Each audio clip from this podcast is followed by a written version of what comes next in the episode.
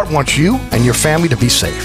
That's why they asked me to talk about Generac automatic standby generators. When the power goes out, a Generac generator from Burkhardt will keep the lights on, your refrigerator on, air conditioning. It's all up and running instantly.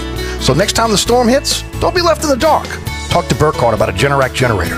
Visit acpromise.com. That's acpromise.com and tell them Eric sent you. Dave Miette Insurance is a full service independent insurance agency since 1958, offering auto, home, life, health, business, and commercial policies, serving the East Bank, West Bank, North Shore, South Shore, and River parishes. Dave Miette Insurance is your one stop insurance specialist. Call, click, or come in for a quote today at 504 556 0809 or davemietteinsagency.com.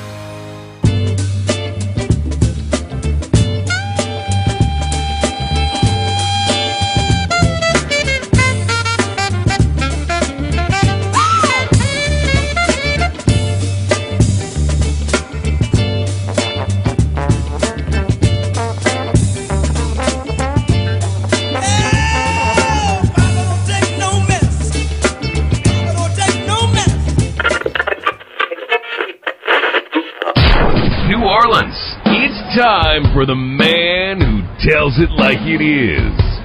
You want opinions? He's got 'em. You want information?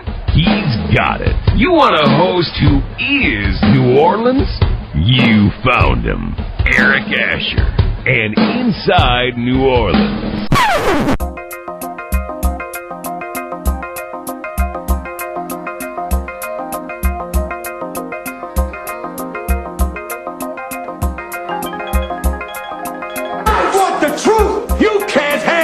Truth.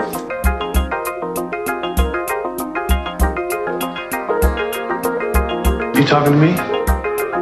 You talking to me? You talking to me? What we've got here is failure to communicate.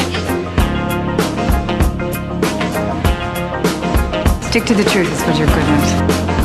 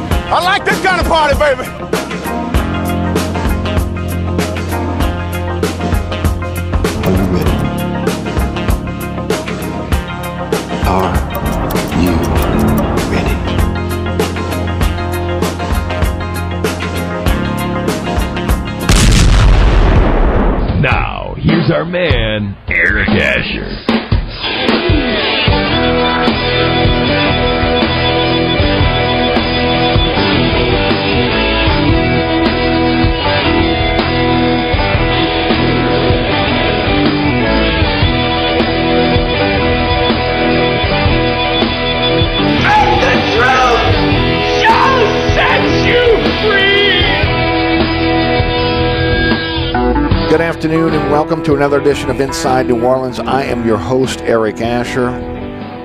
Welcome to the program.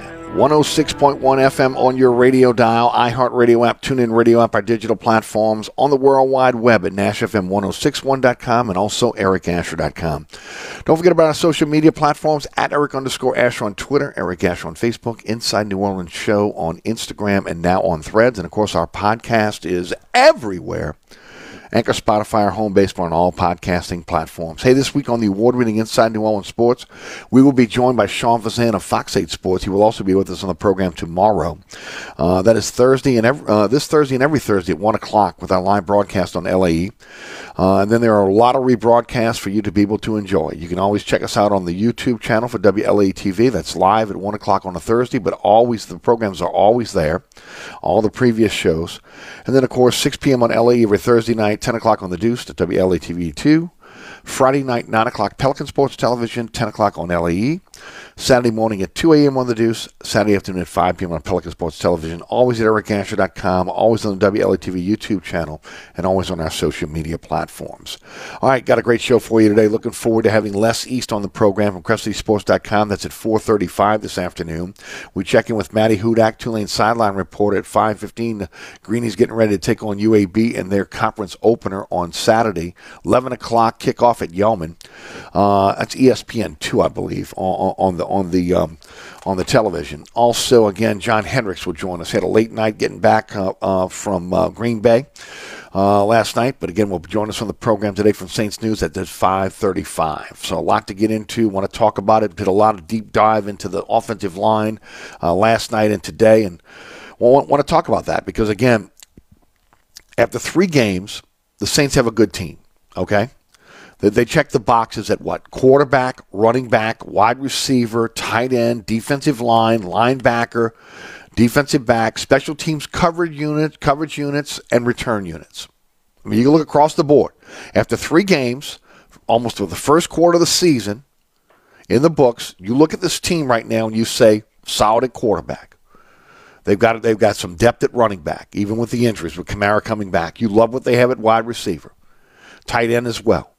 And nobody can complain about the way the defense uh, has played, with the exception of the fourth quarter against um, Green Bay. And a lot of that you could put on the offensive line and the offense. Special team uh, coverage units and return units have been great. But there are, again, three positions where, again, there are question marks offensive line, and, of course, the, the, the, the kicking specialist really the only question marks right now as we conclude the first quarter of the season in the Dome against Tampa Bay is the offensive line. Okay? And, and, of course, did Allen make the right choice at place kicker and punter? Look, place kicker and punter can be solved easily. Okay? If ultimately um, Hedley and, and, and Grupe continue to struggle, then, then again, you could go to the waiver wire. You'll bring in somebody, a veteran, somebody that can help you there. It's not a, that's not an issue. I'm not even worried about that. Okay? That can be solved quickly. The offensive line there's not much out there, ladies and gentlemen. Okay, I did the research. You got a bunch of linemen in the 30s that, that can't find a team. La'el Collins is coming off uh, an injury. Um, he's 29 years old. He's a right tackle who also has played guard. You got Taylor Lewan, again, who again was with formerly with again Tennessee. Got ran out of there. Left tackle, 31 years old. Gabe Jackson had a cup of coffee with a bunch of teams. He's a guard. He's 31 years old. Ben Jones has played with a bunch of teams. He's a center. He's 33 years old. Eric Fisher got ran out of the league. Left tackle, 32 years old. You could go with Jason Peters, but wait a minute. He's a left tackle and he's 41 years old. Okay? Um, again, I mean, just that's just to name a few, right? Okay? I name a few. Um, they still can't get a job in a depressed offensive line market where teams are searching for, again, backup offensive linemen, offensive linemen that can step in in case of injury. Uh, for the Saints, they got great coaches.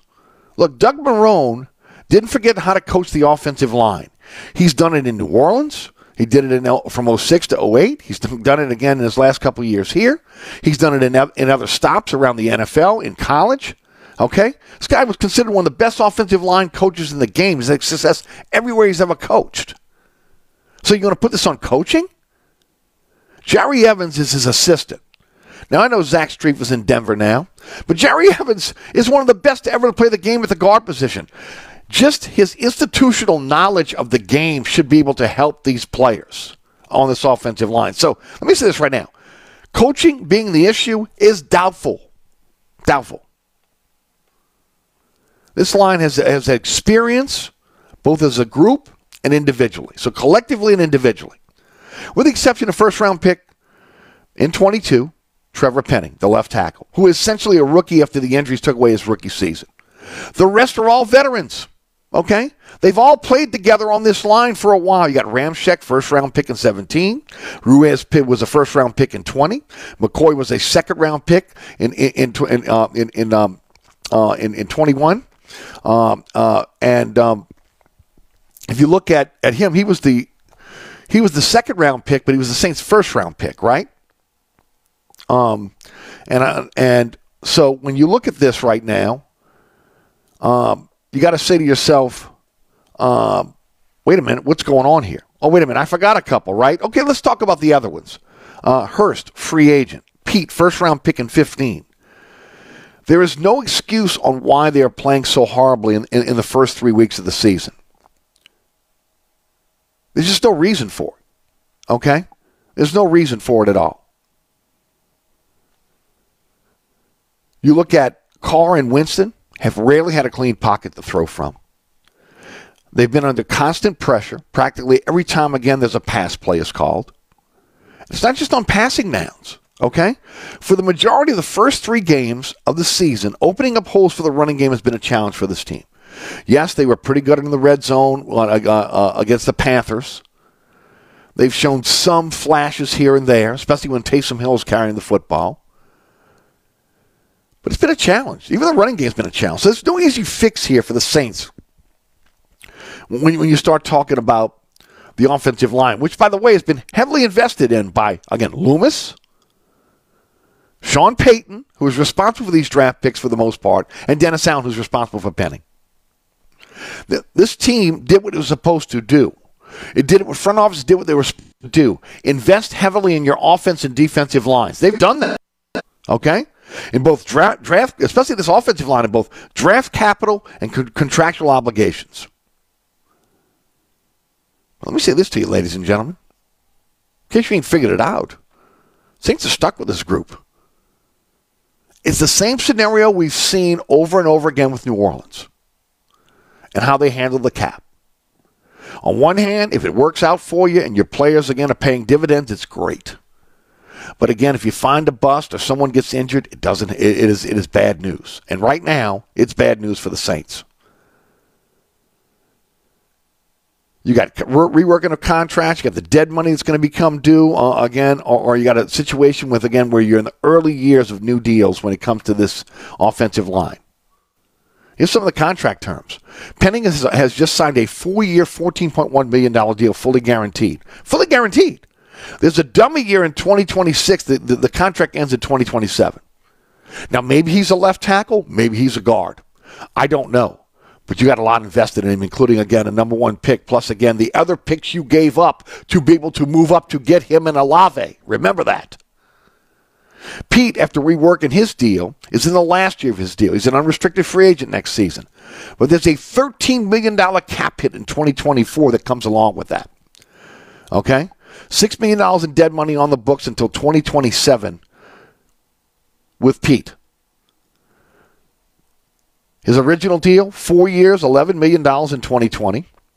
He re signed again for, uh, for again, a, fi- a five year extension for 57.5 million. That's where we are today. Hurst has a three million, a three-year, nine million dollar deal, five million dollars guaranteed uh, this season. He's in the last year of his deal, but there are three voidable years added to the deal in 24, 25, and 26. There's four million dollars in dead money spread over those years, with 3.5 million dollars in dead money due next season. Next season. So if you don't re-sign him, you got that dead money coming due. McCoy, five years, $60 million, $20 million guaranteed. He's an unrestricted free agent in 2028.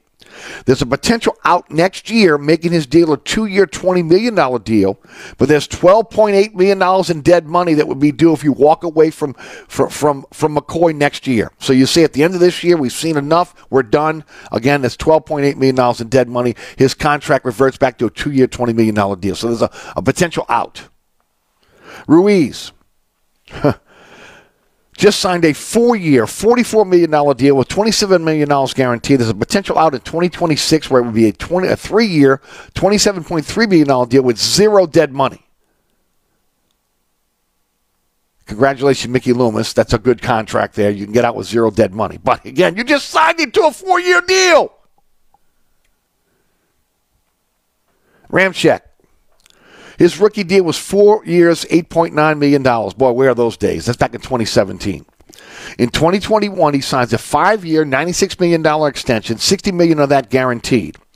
Uh, the contract ends in 2026. There's a dummy year in 2027. There's a potential out next year again, right? Which would make the deal three years, $53.5 million. The dead money is 35.5 million. So, 35.5 million in dead money if you get out next year with with um, uh, with Ramczyk. There's zero dead money if you get out in 2026 uh, with, with, with Ruiz. There is again 12.8 million dollars in dead money next year if you get out with, with McCoy. So add that to the 35.5 million you already have if you, you, you if you uh, take a pass on Ramczyk, who again looks like he's 80 years old. You have 3.5 million dollars in dead money next year from Hurst.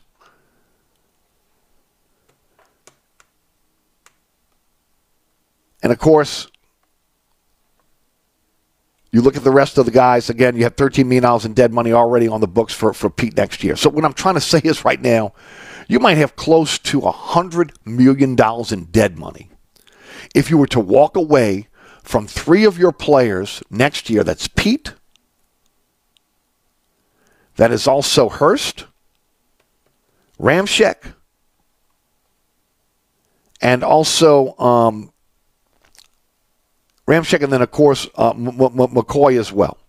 So for your linemen, that's $100 million in dead money. You think they can do that? You think they can walk away from $100 million, walk away from these players with $100 million in dead money? You're crazy. It's not happening.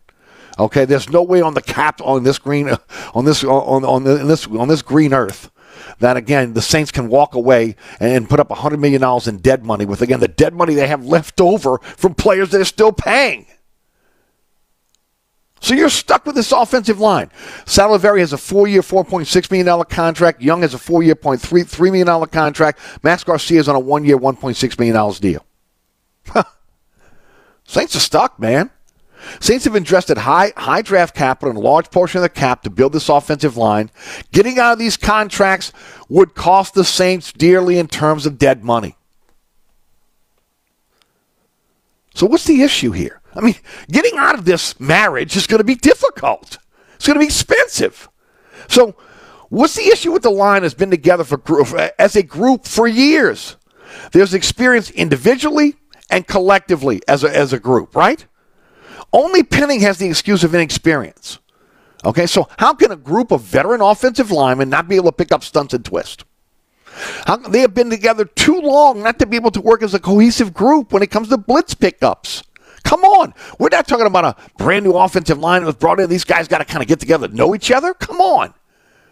And then I'm going to throw something out there that, that again just hit me last night. Is this on Derek Carr? Is he not making the right line calls? I mean, I'm searching for anything at this point. Remember, McCoy made the line calls last year. Brees made the calls before that.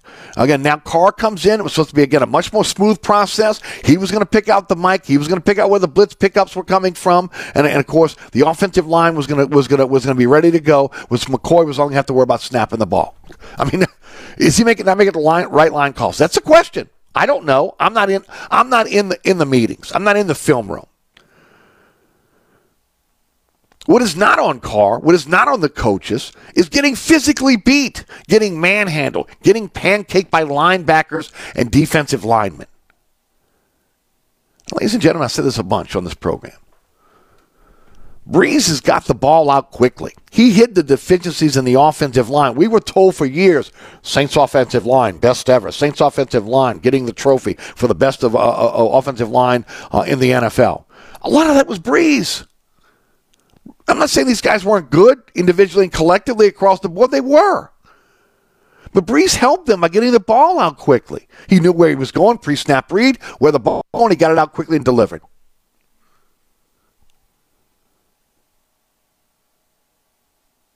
Man. Now, look, I know he was a dink and dunker in later years. So it worked. But remember, the majority of the members of this line, minus Penning, put him in retirement because of the beating he took in his last season as a Saint. Remember that. This offense under Carr and Winston wants to throw the ball downfield. That means holding blocks longer, recognizing blitz, stunts, twist, uh, having a pocket to set up in and step up in. And this line is not protecting the quarterback. In three games, the Saints quarterback has been sacked 16 times. Uh, the, the, there have been 17 quarterback hits and counting. Unacceptable. There is no time to throw the football. Again, Carr is constantly trying to step up, trying to move. Same thing with Winston. And Winston's less mobile than Carr. When you look at holes for the running game, they've been spotty at best. Again, getting physically beat at the point of attack. Now, let me say this to you. I know a lot of people think, here comes the Savior. He's got the S on his chest. His name is Alvin Kamara. Well, let me say this right now. You think Kamara comes in and saves the day, day here? He needs daylight. Okay? Okay. He needs daylight to be able to, again, run the football. He also is adept at catching the ball at the backfield. Now, Carr hasn't done it because again they haven't been together uh, uh, in um, in the regular season, and we know Winston couldn't do it. I mean, go back in your mind's eye and look at the frustration on Alvin Kamara's face so many times when Winston went the other way or couldn't complete the pass, a simple screen or, or swing or throwing the ball over the middle of Kamara. I remember it. Do you? So he's not the savior. I don't have the answer, okay? Is it the blocking scheme? Is it the more vertical passing game? Uh, or is this a group of highly compensated high draft picks who have peaked? And they're just average NFL linemen. And if that's the case, the Saints front office whiffed. They whiffed on the draft. And they whiffed on, again, doubling down on these guys by giving them extensions. Okay? Is it coaching? Or are they just physically don't have the ability to deal with, again, the modern NFL defensive lineman? And when I say that, again, I mean because now NFL defensive linemen are a premium. They get paid well. They're, again, they are some of the best athletes you have on the field. Okay? Strength, speed, football. I mean, again, that, that's, that, that's what they have, right? I mean, you see it. So do the Saints offensive linemen have the ability to handle the strength and speed of, of today's defensive linemen? Do they have the football IQ to understand their responsibilities on every play? Because that's a question mark here. When you get you getting blitz and twist and, and, and stunts and they can't pick them up. That's something you start doing in high school. Look, I, I know I'm reaching for the answer here, right? Because the answer isn't clear and they're not going to get any. Not going to get any. Not going to get any better, in, in my opinion. Okay, individually and collectively, unless it's a coming to Jesus moment, because if it's just a physical thing, there's nothing you can do about it. If it's a mental thing, then there's an issue here. But I'm telling you, if they don't get better individually and collectively, any chance of a winning season, a division championship, the playoffs is a pipe dream. Because in the NFL, if your offensive line sucks, so does your chances of winning on game day. Number one, you're not going to keep your, your, your, quarterback upright. I mean, even again, the, the most mobile quarterback that has the ability to have has escapability to be able to make times with, it, with, with his feet is going to have issues with a bad offensive line. Oh my God, I've seen it my entire life. Archie Manning was one of the best scramblers in the history of the NFL. And he got murdered. The guy's walking around with a cane today because he got brutalized because the Saints offensive line sucked. So did Houston, so did Minnesota's. His last two stops. We're seeing the same thing now. The difference is, back then, the Saints didn't spend the money on offensive linemen like they do now. These are high draft picks. These are highly compensated players. These are players that have gotten a second contract in some cases from this team.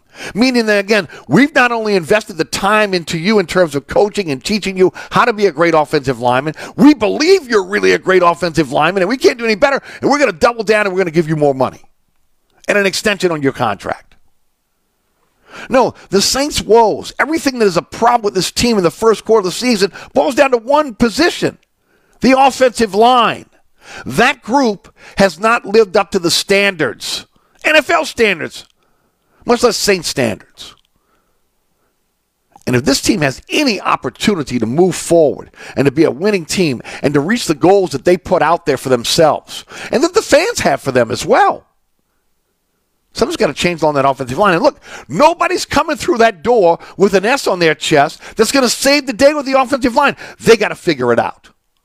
And if this is a physical thing, where guys have broken down because of injuries over the last few years and they're not the same guy that they once were. They don't have the same abilities that they once had. Well, then this team's in trouble. Because you've locked these guys in. And even the outs that you have are going to cost you so much dead money. Your hands are tied. Your hands are tied.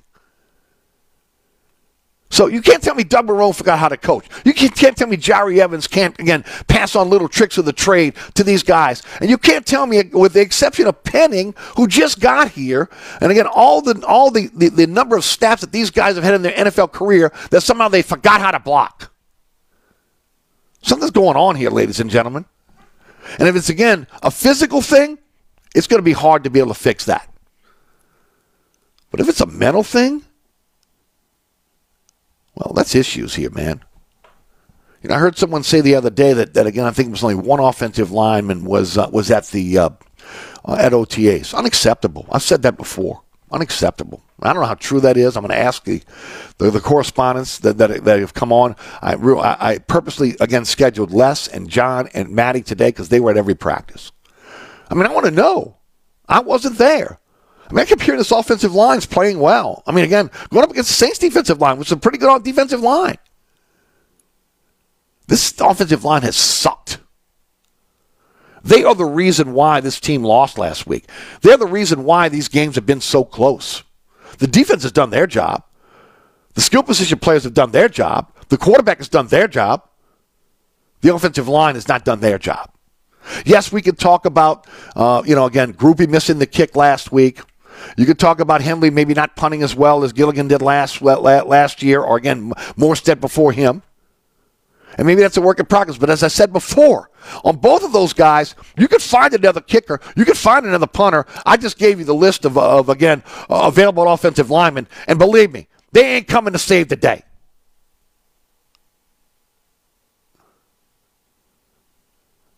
So there has to be a coming to Jesus moment in that locker room. Again, from the captains of this team to again uh, to again the uh, the coaches, and if it has to be all the way up to the top, this offensive line has to be able to play perform better, or this team is going nowhere. And they are stuck. They are between a rock and a hard place when it comes to the organization. Because, again, they did double down on these players. They've drafted these players, supposedly developed these players. And, again, they gave them uh, uh, uh, extensions to their contracts. And now you're stuck. And now you're stuck. I don't have the answers. You better hope Dennis Allen does. All right, you're listening to Inside New Orleans. I am your host, Eric Asher. Uh, our guest list today includes Les East at CrescentCitySports.com. He's coming up at 435 followed by Maddy Hudak, who will talk Tulane and Saints with us at 5.15. John Hendrix talks Saints uh, at uh, 5.35. Don't forget about my friends at Burkhardt Air Conditioning and Heating, North Shore, South Shore, East Bank, West Bank. If you need service, my friends at Burkhardt are there for you. A Burkhardt employee will answer the phone during uh, business hours and after hours. They offer you after hours service as well. Uh, they'll be there on the weekends. They'll be there. They'll be in, they'll be there after hours, and they'll be there with 15 trucks in the field on a 30 minute courtesy call before they come to your home or business. They have NAE certified technicians that do the continuing education to keep up with the latest when it comes to HVAC systems, and of course the honesty and and again uh, the honesty is what sets Burkhardt apart. Uh, treating your home like their home.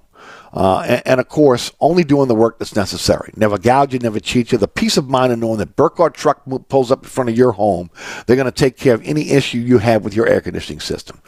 Looking for a company you can trust? It's Burkhardt. That's acpromise.com. I've trusted Burkhardt with my, H- uh, my air conditioning system for 30 years. You can as well. That's acpromise.com. That's acpromise.com. We'll be right back. Hi, this is Ken Trahan. The Three Tailgater Show is a Saturday morning tradition on 1061 Nash Icon.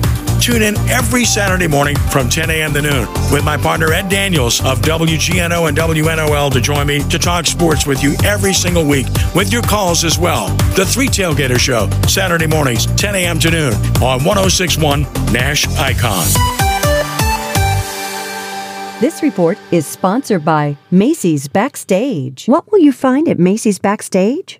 Here's a hint fall finds for $25 and under, like sharp blazers, cozy sweaters, cargo pants, jackets, and more. Find the latest trends and new arrivals at a Macy's Backstage store near you. Accident cleared, but we are still seeing slowing on the eastbound Crescent City connection. Lafayette to the I 10 merge is 36 minutes. The accident right before the Superdome exit, uh, stop and go from Lafayette right now. And those HOV lanes taking about 20 minutes. Westbound I 10, Reed to the flyover, 15 minute ride. Stop and go between Orleans and uh, the Claiborne flyover. Eastbound 610 Metairie to New Orleans East, running about 12 minutes. I'm Michael Higgins, New Orleans Funeral and Cremation Service Traffic Center. Traffic is brought to you by DA Exterminating, proud to be locally owned and serving over 60 years. Don't let this happen to your largest investment. Call DA Exterminating now. We're ready and waiting to protect your home from potential disaster called termites. Call DA now or visit us on the web at daexterminating.com. On the East Bank and West Bank, from the lake to the Gulf, the men and women of the Jefferson Parish Sheriff's Office keep our parish safe. Some are on the beat, others behind the scenes, ensuring the safety of our community. JPSO is now looking for correctional officers and 911 dispatchers. Your community's calling. Answer the call. Visit jpsojobs.com for the complete benefits package and salary. Bienvenue on Hickory, 467 Hickory Avenue.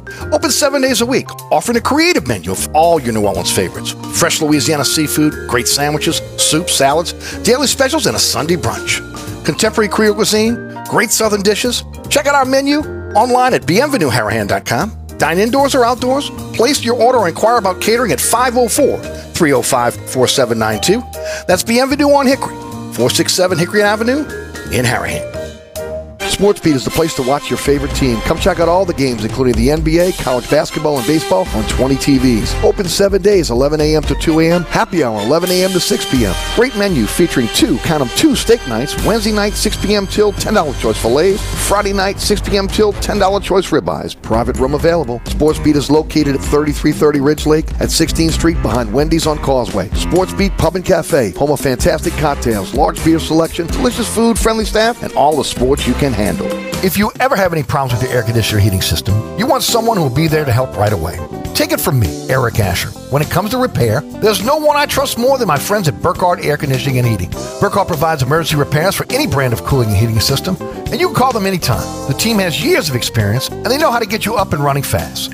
So when you need help with your AC or heating system, you want someone who will be there right away.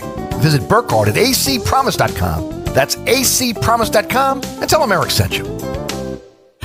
I'm here with my good friend Mike Delahoussi of the TikTok Cafe. What you say there, Eric? Hey, did I ever tell you you have like the perfect face for radio? No, Mike, did I ever tell you that you have the perfect 24 hour diner? Hey, bud, no, as a matter of fact, you haven't. That's because you don't. Come on, man, you know that ain't nice. And uh, neither is your help. Oh, man. Then why do you eat here so often? Well, my wife says that I'm a glutton. For punishment. The TikTok Cafe, where the video poker is always hot, hot, hot. Causeway and I 10, better known as the intersection of E. coli and salmonella. Ken Trahan inviting you to join me on Nash Icon 1061 FM Wednesday, October 4th from 6 to 7 p.m. at Signet Landing Restaurant, 450 Laroussini Street in Westwego with former Saints tight end Josh Hill. Great food and prizes October 4th. Signet Landing Restaurant, Nash Icon 1061 FM. Welcome back to Inside New Orleans. Don't forget about my friends over Dave Miette Insurance, a full-service independent insurance agency since 1958. Auto, home, life, health, business, commercial policies serving the entire metropolitan area. East Bank, West Bank, North Shore, South Shore, even the river parishes where Dave Miette Insurance was born. They're your one-stop spot, uh, one-stop specialist when it comes to insurance. And of course, again, can search over 50 companies to get you the best price uh, for your policy. If you're looking for a company you can trust with your insurance, it is my friends at Dave Miette Insurance. Uh, call, click, or come in for a quote today at 504 556 0809 or D A V M I L O T I. That's agency.com. All right, joining us on the program now is Les East from CrescentCitySports.com and Saturday Down South. Les, welcome. How are you, my friend? Doing well, Eric. How are you? Doing great. Before we get started, tell the folks about where folks can find you, and also again how about your fantastic book, how they can uh, acquire that as well. Yeah, thanks, Eric. Uh, as you mentioned, CrescentCitySports.com. I uh, posted on the uh, Saints game on Sunday, and uh, been doing a, a lot of Saints stuff, but also some college stuff, and we'll have Pelicans coming up beginning next week. Uh, speaking of LSU, SaturdayDownSouth.com. I've had a lot of LSU stuff there as well. And as for the book, it's called Donkeys, Elephants, and Giraffes. It's a uh, political novel about pol- uh, about politics and the media and sports and uh it's available at all the major online platforms amazon.com and uh barnesandnoble.com etc Uh, first question is uh, Tre'Quan Smith was released today from injured reserve. Do you anticipate him being back, brought back uh, on on the practice squad, or again, do you think his time in New Orleans is done? Yeah, I'm a little surprised by that. So I would think that there's a pretty good chance he'll be back on the practice squad, though I I don't know that for sure. Uh, but he's a guy they've always uh, felt pretty good about. He's had an uh, inconsistent career. Um, probably contributed more as a blocker than a receiver, though he's had some some big catches and some big moments over the years. Um, so I, you know, he he's always been a guy that they've liked and they've always found room for. So I would suspect that he will be back in some capacity, but we'll have to wait and see. Les, the, the, the big story this week, the Achilles heel for this team thus far through the first three weeks of the season has been the play of the offensive line. Uh, look, I just went through a monologue on the offensive line. I talked about how much money they're making. Again, the, the what, what was what was uh, invested in them in terms of draft picks, doubling down with with extensions to contracts. When when when they can Saints can get out of the contracts. You know, there's some dummy years for, for multiple linemen again next year. I mean, I'm sorry, potential outs for for linemen next year they can get out, but it's going to be like almost hundred million dollars in dead money. So that's that's a pipe dream. Uh, my my question to you is: You saw every practice. You saw this team going up against the Saints defensive line. Uh, did, did you see again the what we're seeing now, the breakdowns with the twist and, and the stunts and unable to pick up blitzes and getting physically manhandled, the inability to protect the passer, the inability to open up holes for the running game, as again you went through all those practices during training camp? Well, I think uh, most observers of training camp would have said that on balance, the defense got the better of the offense, and that started up front. And so, yeah, they, there were some signs of that. I, I did not see any red flags going up that told me that the defensive line would be as big a liability as it has been for these first three games. Uh, part of that is because, tra- you know, uh, practice doesn't always translate into games when you're you're watching training camp. So, looking back on it, I would say maybe that should have been a red flag, but it wasn't to me at the time. But I agree with you that the the offensive line is certainly the biggest concern right now, especially in pass blocking. But the run blocking hasn't been great either. Now we'll you know, Alvin Kamara comes back this week, and at some point we assume they're going to have Alvin Kamara and Derek Carr out there together, and that will make everybody's job a little bit easier. So, you know, I think there's still hope that this can be a functional offensive line on a pretty good offense, but there, it, there's a long way to go before we get to that point. Doug Marrone is one of the best offensive line coaches in the NFL. He's done on the collegiate level. He's done on the, on the NFL level. Uh, Jahri Evans is, is going to be a Hall of Famer, and again, and just his institutional knowledge of how to play the position, you, you would think again, uh, could this be coaching?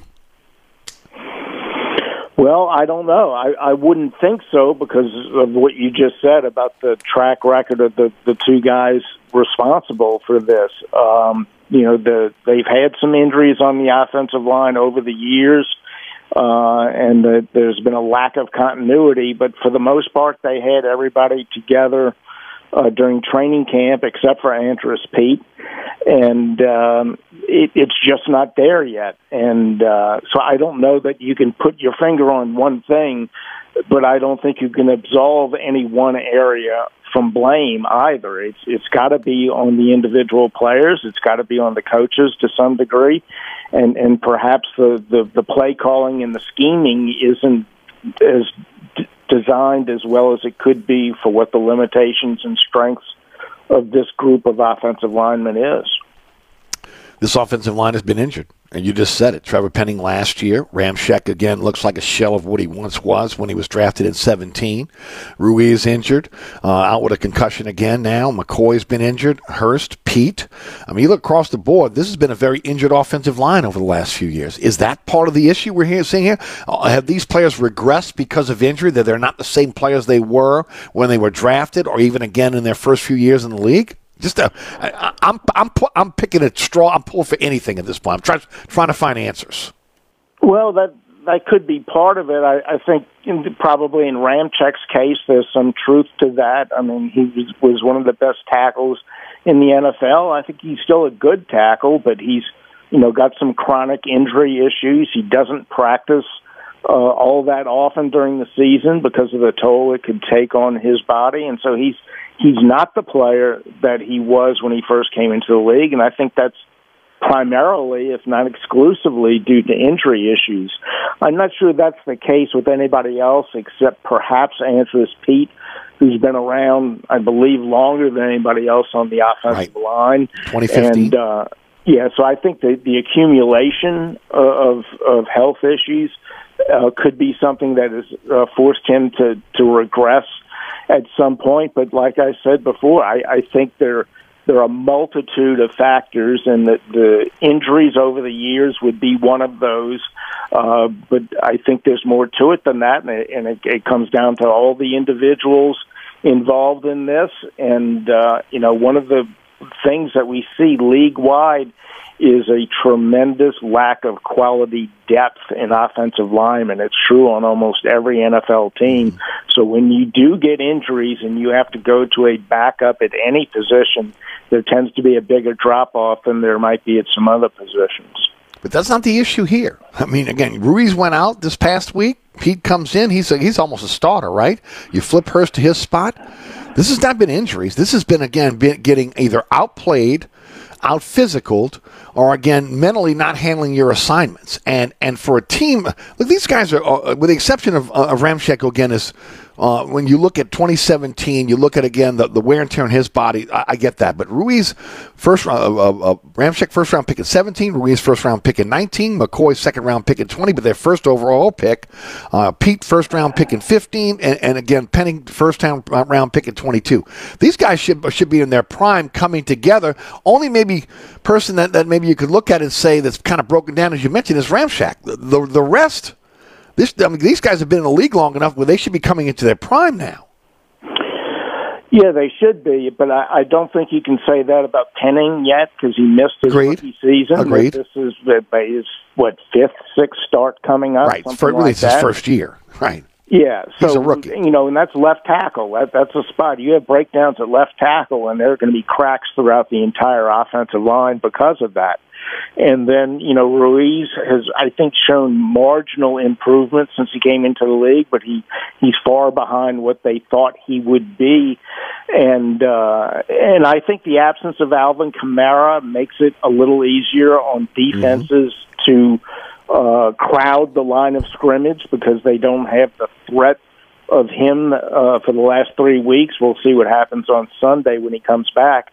So, you know, again, I, I just think it's a lot of little things that are not excuses; they're just factors that go into this.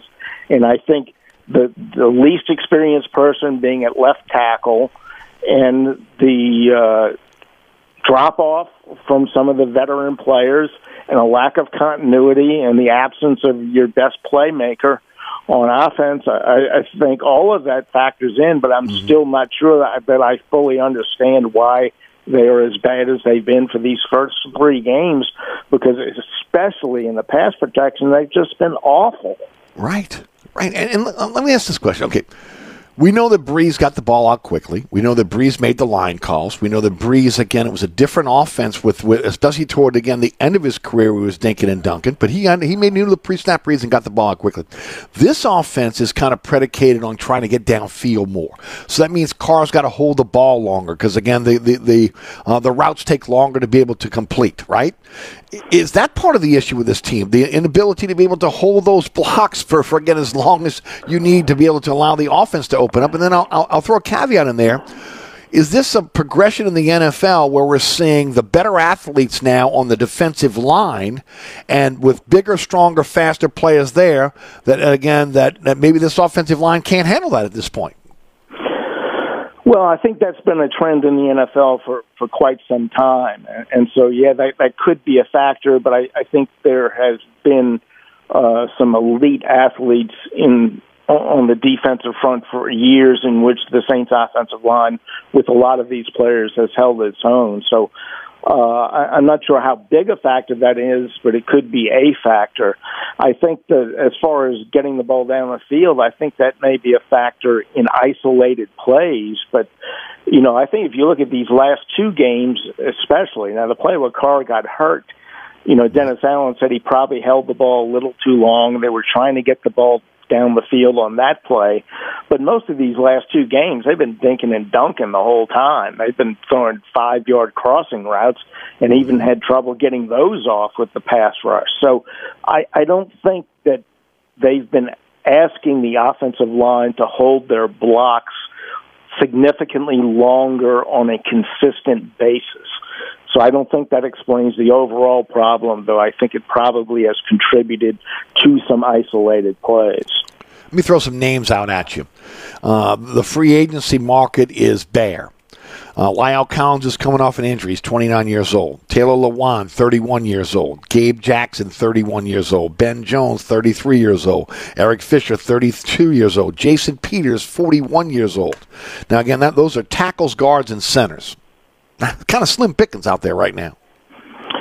Yeah, it is, and uh, you know, I, you know, the La'el Collins name, you know, jumped out when we saw that he was, uh, I think, basically cleared to to to play. He doesn't have an employer right now, but I think health wise, it looks like he might be able to play here pretty soon. But what are you going to do? You're going to bench Trevor Penning and further retard his progress? Are you going to bench Ryan Ramczyk, who's probably your best offensive lineman still? Uh, I, I don't see anything you do at tackle other than try and maybe add to your depth. Now, on the interior, uh, certainly you have. Uh, it would be easier, I think, to make a move on the interior uh, to try and upgrade it. But uh, that's one of the reasons you signed Max Garcia if to see if he might be able to help out if right. he needed that. Obviously, they've not been terribly impressed with him to this point. Now, Dennis Allen was asked about possible changes yesterday, and he didn't rule out personnel changes, which I think would be elevating somebody on the depth chart to start. Mm-hmm. Presumably on the interior, and his hand may be forced there if Ruiz doesn't get out of the concussion protocol in time. So uh, I, I don't see any anybody coming in from the outside right now, but I do see uh, potential for internal uh, maneuvering, especially at the guard and center spots. Les, I'm, I'm grasping the straws here. So let me let me ask this question: Is there a possibility that because of the new NFL, with the lack of hitting, uh, that there is no continuity on this line? It's going to take a few more weeks for them to kind of come together. Well, I don't think there's any doubt that the limitations in off season and especially training camp practices is making it difficult for teams to be physical at the point of attack and to run the ball well early in the season. But everybody's playing by the same rules and I I don't follow every team in the NFL closely enough to know if the problems the Saints are having are a league-wide trend. If they are, then I think that would definitely be an explanation for that. But that would not be an explanation for why the Saints are struggling unless that's something we're seeing from other teams. But there's no question that teams are less prepared to play football the way they want to play football at the beginning of the year because of the way they're forced to practice. So, in closing, uh, you didn't see this coming in training camp. Um, this is this is uh, kind of a it's kind of an enigma here because again, the, the, Saints are stuck. There's not a lot of players out there on, on, on the free agency market to come in and, and, maybe augment what you have. For the most part, you're fairly healthy. Okay, it's not like again this is a bunch of injuries where you had to in, in the past we had to bring guys in off the street. You know, you're going to your third, fourth uh, again player. These are your starters for the most part. Um, and I guess the big question is again, can they turn this around? Well, I think they can. I, I think we need to keep in mind that three games is a very small sample size. They've not had Alvin Kamara yet, and they we don't know when they will have Alvin Kamara and Derek Carr together at the same time. Right. So, uh, you know, offense takes 11 parts moving in sync, not just True. the five on the offensive line, though that's the place where the continuity is probably most delicate. So, until they have uh, a series of games – with all of their weapons together, I don't think you can d- decide what the long term prognosis is for this group.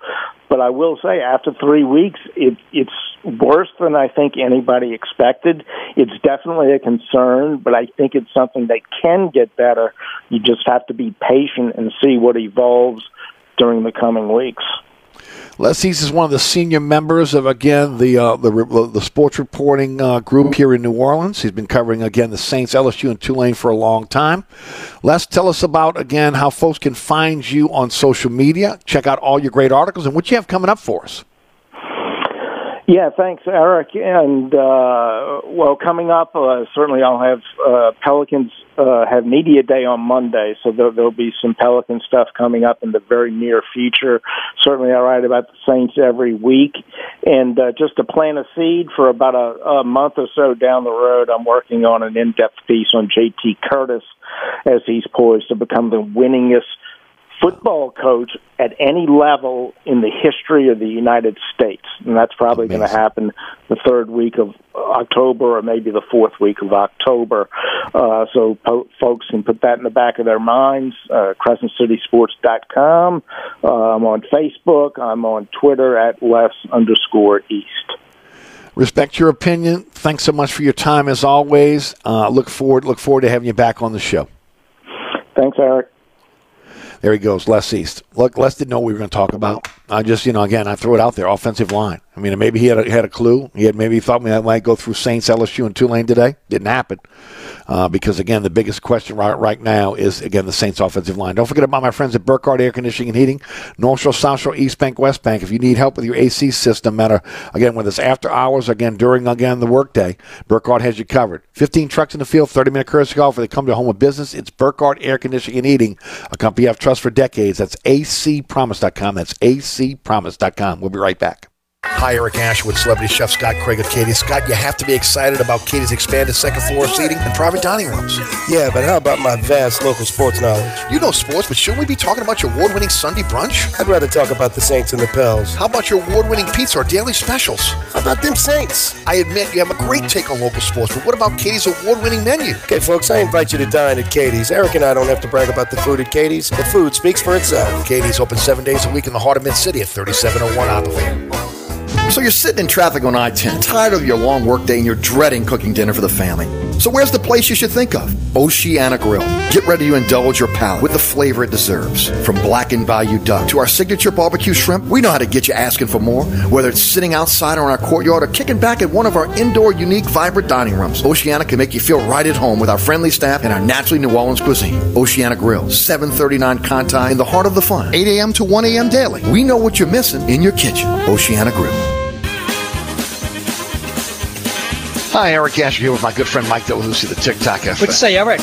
Hey, Mike, you know what my prescription medication and the TikTok Cafe have in common? What's that? They cause drowsiness, dizziness, nausea, cramps, diarrhea, blurred vision, muscle aches, gas, heartburn, upset stomach, constipation, weight changes, decreased sex drive, impotence, dry right, mouth, ringing in the ears, depression. Oh, yeah, and suicidal thoughts. It's the TikTok Cafe, Causeway and I-10 in Metairie.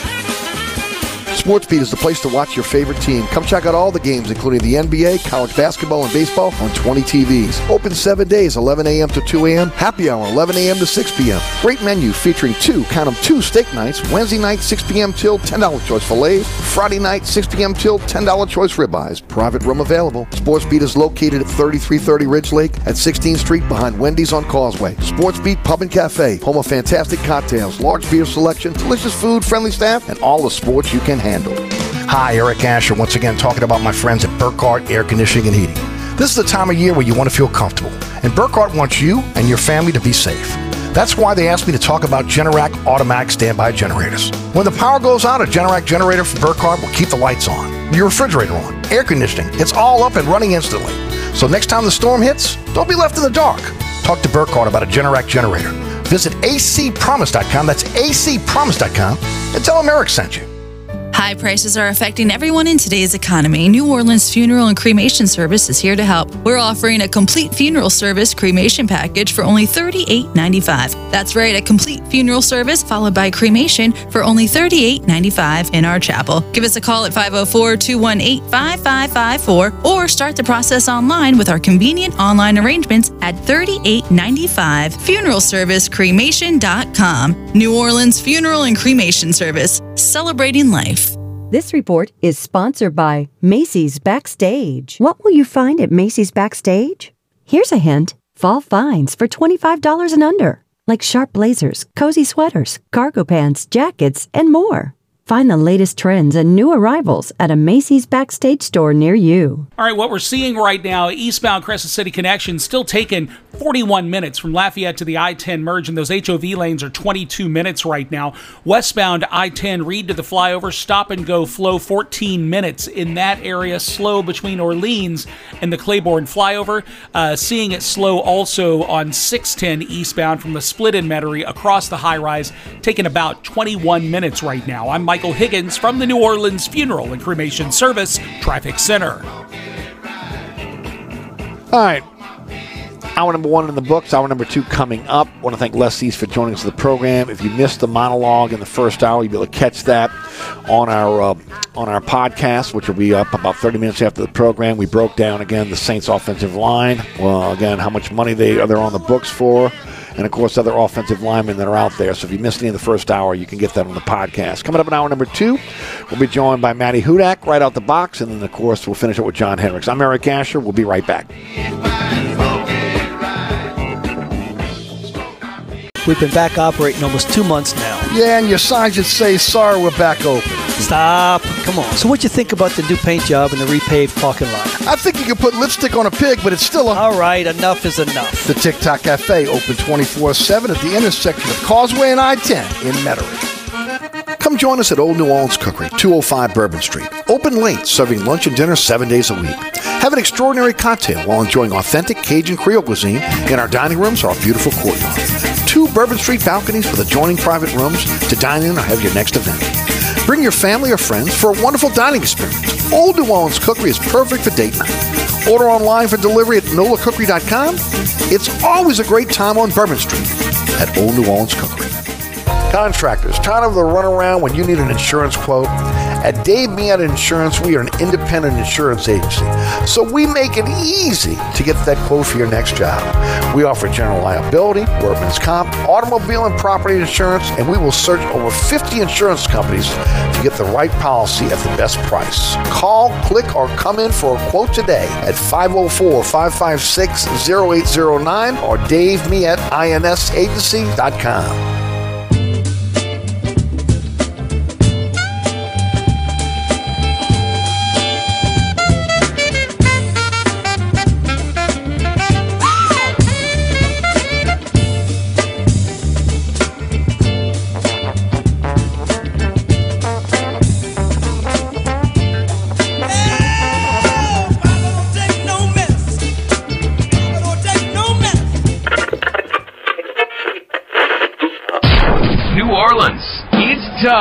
for the man who tells it like it is.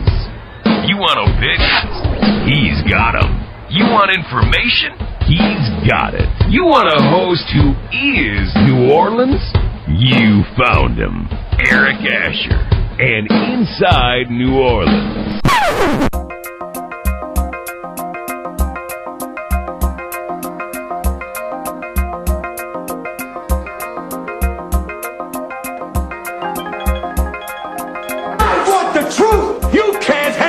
Truth.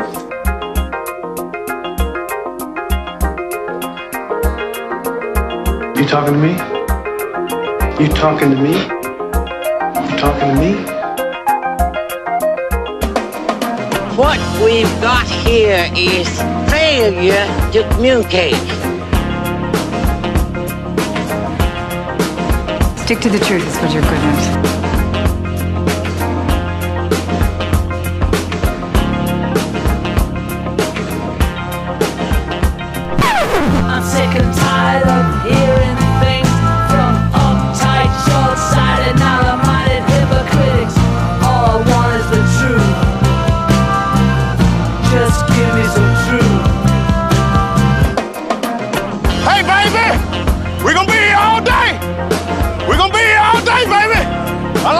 Party, I like this kind of party baby.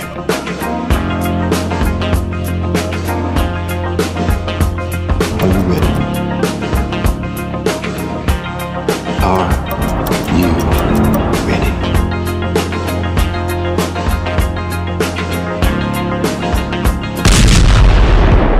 Now, here's our man, Eric Asher.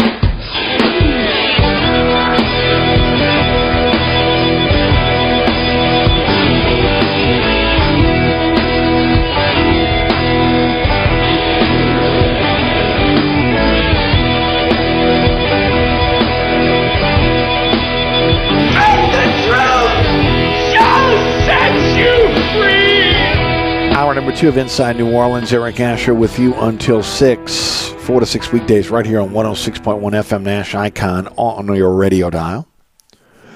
Don't forget about, again, the iHeartRadio app, TuneIn Radio, our digital platforms, ericasher.com, and also uh, you can join us at um, um, the uh, website for um, 106.1. Of course, it's uh, NashFM106.1.com.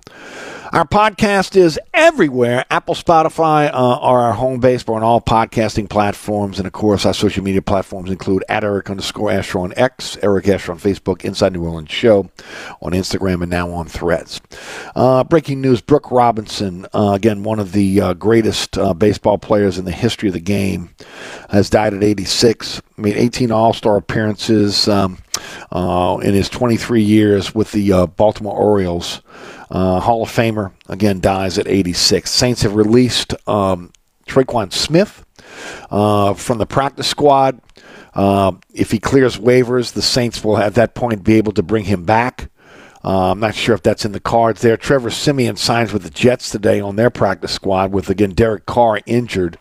I had expected the Saints to maybe go after a veteran quarterback. I thought Siemian might be one of the guys they go after, considering he had been with this team. He knows the system and would be a guy that could step in, even though, again, Derek Carr's injury is not supposed to be serious.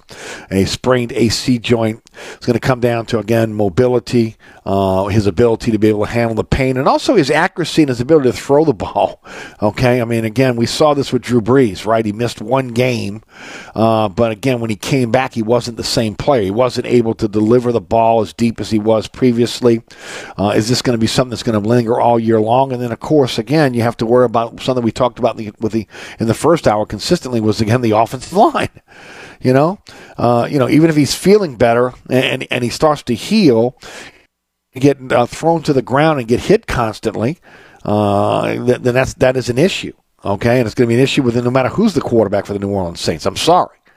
Again, they don't have. They don't have again the mobility that you see with other teams. Uh, they've gone with basically the drop back passer uh, that again is becoming uh, extinct in the NFL now. Uh, so it is what it is. Look, I, I don't know how to put my finger on what's wrong with this offensive line. All I know is again, I went through the I went through it in depth in the first hour. I went through again what these guys are making, uh, what it's going to take to get out of their contracts, of course, where they were drafted, the, the Saints doubling down on those players, giving them a second contract. Uh, you know, we've we've talked about again that uh, defensive linemen are more athletic. Again, they're, they're stronger, bigger, faster, and in some cases better than the bigger, stronger, bigger, faster than the offensive linemen.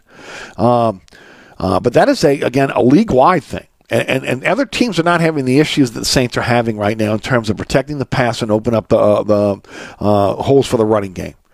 And I said it in the first hour. If you think Alvin Kamara's coming, he's going to be the savior. Uh, please, okay. He still needs daylight. He still needs the ability to again. Uh, the quarterback still needs the ability to be able to have time to throw the ball to him.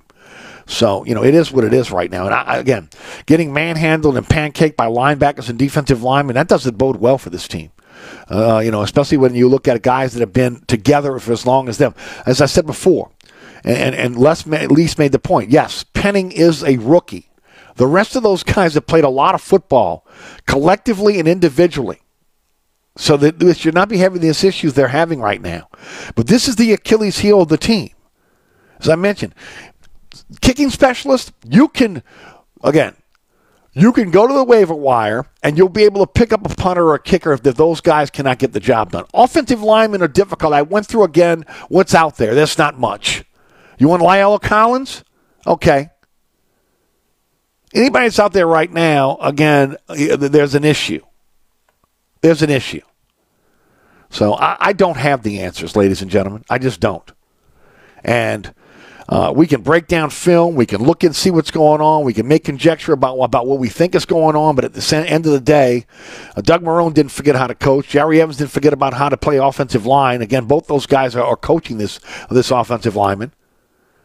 Maybe again, I mentioned that Derek Carr might be holding the ball a little bit longer because again, maybe they're trying to get downfield. But at the same time, again, Les even mentioned it, they dinked and dunked for the last two games. Maybe it's the fact that again that you don't get the, the, the, the physicality that you used to get with an NFL uh, training camp. But I mean, my, my gosh, this is the week three. You should be better, not getting worse. And you get your quarterback hurt. You know, the guy you paid $150 million to. That's supposed to be the savior for this team. And again, one of the things you thought you had was an offensive and defensive line. You say, well, set there. You're not. At least not now, you're not. Maybe this changes over time. Again, maybe these guys are going to be injuries have just taken their toll over them over the last few years and not the same players they were when they were drafted or they got their first contracts. We know that for Ramczyk for sure, right? But I mean, Ruiz is getting pancaked. McCoy's getting pancaked. Penning's getting getting abused. Peat's getting abused. Hurst getting abused. I mean, it's across the board. I mean, you brought in Landon Young last week as uh, again as an extra offensive lineman in the jumbo package. You didn't put him on Penning's side. You put him on Ramczyk's side. He still got beat. So it's an issue, ladies and gentlemen. And I said, all those dreams of playoffs and division championships and again winning season, they go down the drain if you don't have a good offensive line. And there's been too much capital, both draft capital and again contractual obligations to again these offensive linemen on this team for them not to be better than they are. So we can sit here and pontificate about it all we want. But at the end of the day, something's got to change here. And it's not going to be the lineman because there's nobody to go to. Something going again, in, uh, something inside that organization has got to change. These guys have to come out and start playing like a cohesive unit. Or the season is done, even after three games, because they're not going to beat any any any contending team. They're going to have a tough time beating the NFC South with this offensive line the way it's playing right now. All right, let's head to the guest line. Tulane getting ready to jump into conference play. I've said it before. I'll say it again. I, I, think when you look at the group of five, and I know the national media pundits are out there and they're and they're they're they're down on Tulane.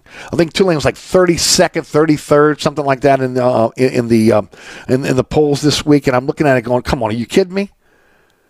Uh, Tulane getting ready to jump into conference play against UAB. 11 o'clock kickoff at, at Yulman on Saturday.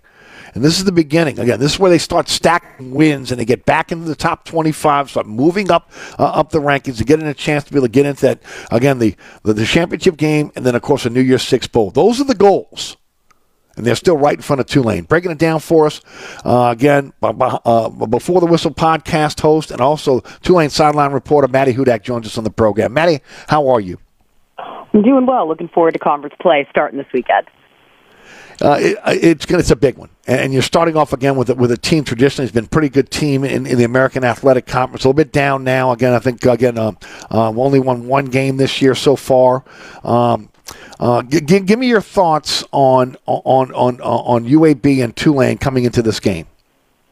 I think this is really when you start to see what a lot of teams are are made of. I just think there's so many teams that had so much staff turnover. When you look at UAB, they have new coordinators, they have a new head coach, so you can't really look at last year's tape. And then you know they're out there playing Georgia, really tough opponent to really go against. So I think this is probably one of the games that they'll be looking to find their identity in. And I would say that you know they have a pretty decent passing offense, and so the secondary will definitely have a good test for Tulane. But I mean, you saw history be made on Saturday with Michael Pratt under center, and you know he, with a little bit of a, ham, hamper on with a brace at that. He was still able to kind of move around and throw touchdowns when he needed to. And I just think that this is a really, you know, both teams are looking to come out and kind of make a statement against each other.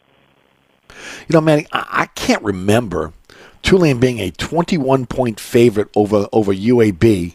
Um, can you? I mean, again, obviously, again, the odds makers believe that Tulane is a much better team than UAB going into this game.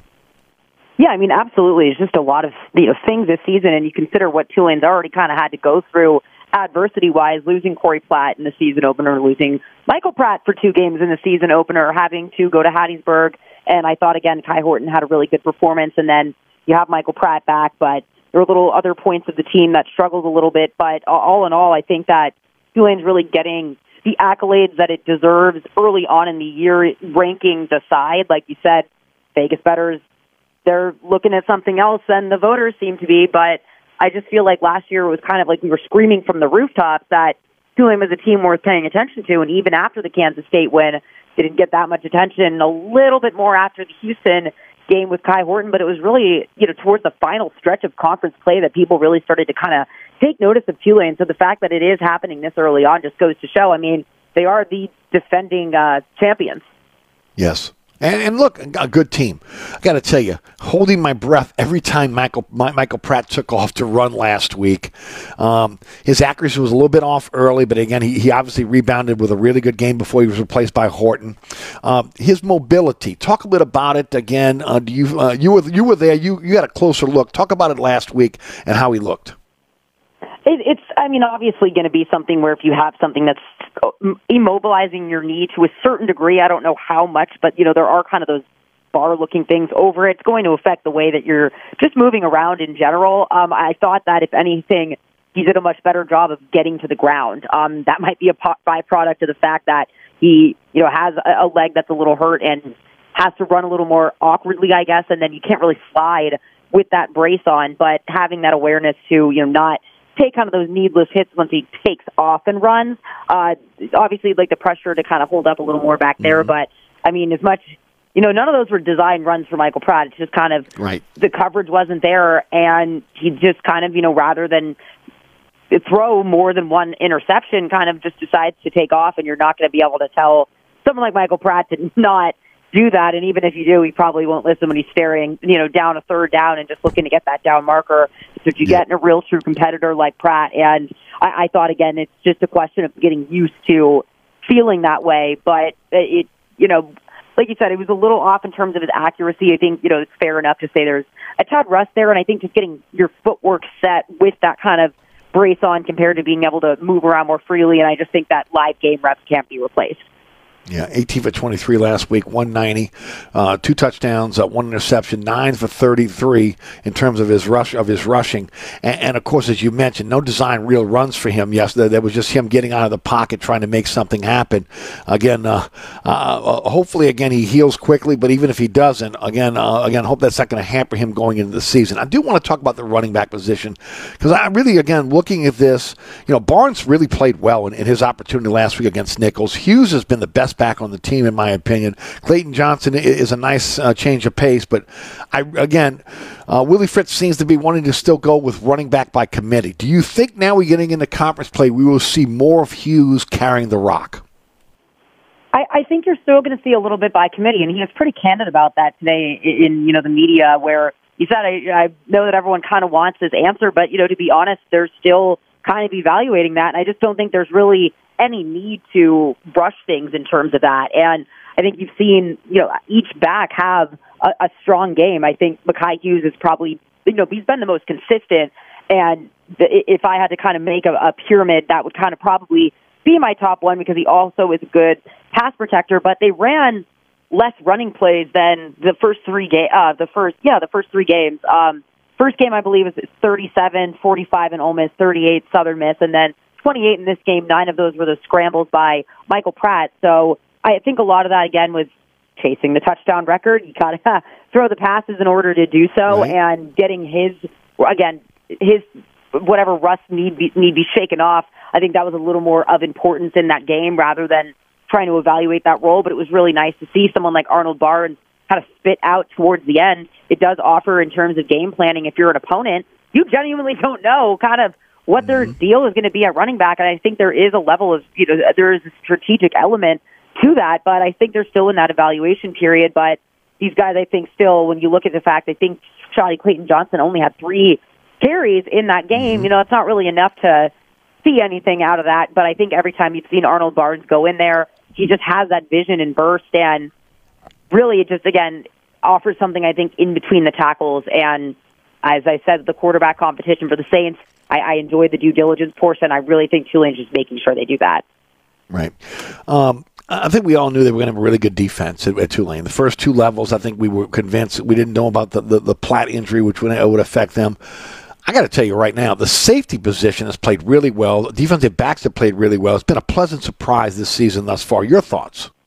I very much agree. I've made that a point of emphasis in my podcast now. Two weeks running, just the some of the coverage plays I saw Bailey Despanie make at Southern Miss were really incredible range. His ability to come from you know the middle of the field and really just carry those receivers, offer shade over the top. But something that I had brought up when myself and Corey Glore did the pro day coverage for Tulane on ESPN Plus, we were interviewing Willie Fritz talking about Lummie Young and Larry Brooks and how much they offered in stopping the run and their downfield tackling ability. And that was really something that they knew was going to be a point of emphasis heading into the season. I think to me, what's been equally a pleasant of a surprise is just how hungry all all of them have been. DJ Douglas, Darius Swanson, they've all really just been eager to do so and take good angles of space.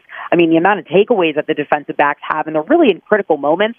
You've just seen them all offer so much on and off the field. You know, I saw DJ Douglas uh, really helping out Darius Swanson, who was just kind of down on himself after allowing a completion after the blown play that allowed that touchdown against Nicholls. Know, Lance Robinson and them were kind of just conducting the sideline meeting, and Shield Woodnat hadn't even gotten over there yet, and you know, drawing the plays up on the whiteboard. So it's been super impressive to me, just the focus and determination by that group. And I mean, to have four interceptions by your defense in general, but they had seven uh, pass breakups against Southern Miss, several more in this game by the defensive backs. And I think that, you know, we've quietly talked a lot more about the linebackers replacing Nick and Dorian and then replacing Corey Platt. But Larry Brooks and Lummie Young and Macon Clark at that to put Cam Pettislow in there as well. He to me has mm-hmm. been such a solid piece that came in extremely late and it has been nothing short of critical to that defense. Yeah, it, it really, again, it's been a pleasant surprise. That defense has really played well. Really, Tulane has played well across the board. Again, uh, I'll say it again. They have Michael Pratt. They beat Ole Miss. They're undefeated. They're, they're, they're probably close to the top 10 right now. They're going to have to work their way back up, but it starts this week against UAB. All right, I do want to shift gears before we let you go. Been asking, again, the reporters on the program today about the offensive line. You were at every practice. You saw this team practicing against their defense. Uh, did you have any inkling that this offensive line would have the struggles they're having right now in weeks one, two, and three based on what you saw during training camp? Uh, no, I mean, I, it, I'm, I'm like glitching a little bit here because I feel like everyone saw it almost as like the elephant in the room where it, we kind of quietly talked about they didn't really perform well in the preseason. What's kind of the depth going on behind every single position? And then, you know, Andrus Peat goes out and James Hurst, who previously played left tackle last season, now playing left guard in lieu of Andrus Peat. And then to me, Trevor Penning has really been the one that's shown at least improvement throughout three games. Uh, and that's really what you'd be looking to see from him. But it, it, that game was just, you know, Ryan Ramczyk didn't have a good game. Erik McCoy didn't. None of them had a good game, but they haven't really had great games all year long either. And, you know, Derek Carr has been sacked 11 times. He's been hit six times and, and hurried six on top of that. I went and looked back at Andy Dalton's numbers from last year, and he was, it was something like four or so, uh, three to four pressures a game for him, and, and Derek Carr is over seven. And being sacked, you know, four times a game, unfortunately, was kind of leading to that injury, but you're not being able to really evaluate the running backs at all. And the good thing, at least for that, is you have Alvin Kamara coming back, but you hope that they put him out in space because the O line just, you know, for the amount of capital they've invested, should be performing a lot better, and it's hindered the whole offense. It, really is, again, been the Achilles heel of this team thus far. And again, I went through it in, in depth in the first hour. You know, from contractual obligations to draft capital that you put up for these guys, the fact that, again, the, the majority of them have been playing together for the last few years, we should not be in this position right now in terms of the offensive line playing this bad. No, and the other thing I will say too in that game is there was a point where I, I believe it was Cesar Ruiz who got hurt, and so then you had Andrus Peat going into left guard, James Hurst at right guard, and you can see the value of the versatility that those guys offer. But it's a question of you know, is are, are they all kind of in the right spot? Is Andrus Peat worth taking a look, perhaps trying him out at that left guard role? But it just felt like the, the the whole unit hasn't been playing in in concert really whatsoever. But it's hard to ignore the amount of turnover on the left side of the line in tandem with yes, they've played together, but they've had a different quarterback for the last 3 seasons now, and, and more than one during a season at that. So there's something to be said about that. But all in all, it, it's still not uh, enough to show what we've kind of seen through these first three games. No doubt about it. It's got to get better. Maddy, thanks for the time. Tell everybody about your fantastic podcast. Of course, uh, again, uh, where they can catch the game on Saturday as well and how they can follow you on social media. Absolutely. Um, before the whistle, it's on Apple, YouTube, and Spotify. Did break down Michael Pratt's historic night, and you know just some of the things that Tulane could look to improve heading into conference play, and those drop on Tuesdays and Fridays. Uh, everything's always on Twitter at Maddy Hudak underscore nine four, including the information for this weekend on one your, where you can stream the game. It's on Varsity Network, Tulane Athletics, Sirius XM. Uh, but we will be back on 104.1 The Spot after briefly switching last weekend. Uh, and that game is at 11 with our pregame coverage is always starting at 10. Thanks so much for your time. We'll check in with you next week. Appreciate it as always. Awesome. Thanks, Eric. Roll wave. There she goes. Uh, again, uh, Maddy Hudak and Roll Wave is right. All right. Uh, I, just, um, just a little, little, little uh, um, let me just do a quick out here before before I head to uh, to our break. Uh, change the subject quickly. I got to tell you right now, I'm, I'm, doing my research last night, and you know, trying to get together, together for this uh, for my monologue on the uh, on the offensive line. And man, while I'm doing the research, something pops up on my on my screen, and it, and it's about the uh, about Utah, uh, the Utah basketball team known as the Jazz. you know, I, have talked about in the past again. You know, I, I, hate to see the original Jazz uniform on, on, on, the Utah players. I mean, that was born in in New Orleans. The concept was from New Orleans. You know, the quarter note with the purple, green, and gold on the inside.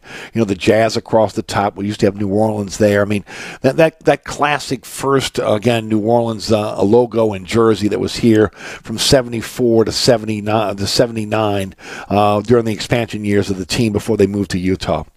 I, I I, didn't realize it, but it is. It's going to be the 50th year in 2024 of, of, of, the Jazz franchise. And to pay homage to, again, the, the, the uh, inaugural season of the Jazz, they're coming back with the new, with, again, the old Jazz uniforms. Whew.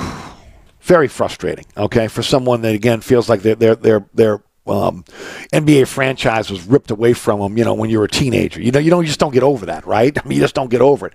I mean, I'm 63 years old. I'm still not over that, right? Still today. Okay, wish that again that, that Tom Benson could have gotten the, the nickname back uh, when he tried when he offered a million dollars to get it again when, when he bought the per franchise. It was also again money that was offered. Uh, you know again uh, when um, Shinn uh, brought the franchise to New Orleans to change back to the Jazz, and of course they balked. They balked. Now they they seem to get rid. Uh, we're getting away from the original Jazz logo and going again with something a little bit different. But now they're bringing it back, and we'll be seeing that those long time old school New Orleans basketball fans that were here for the Jazz. Uh, we'll start to see those Jazz uniforms, the old Jazz uniforms, coming back in Utah, and it's making me sick. It's making me sick. Got to be honest with you. All right, you know what doesn't make me sick? talking about my friends at Burkhardt Air Conditioning and Heating, uh, generator sales and service. I've said it before, I'll say it again. I've made a lot of investments in my home in the seven years that we've been here in Jefferson Parish since we purchased our home.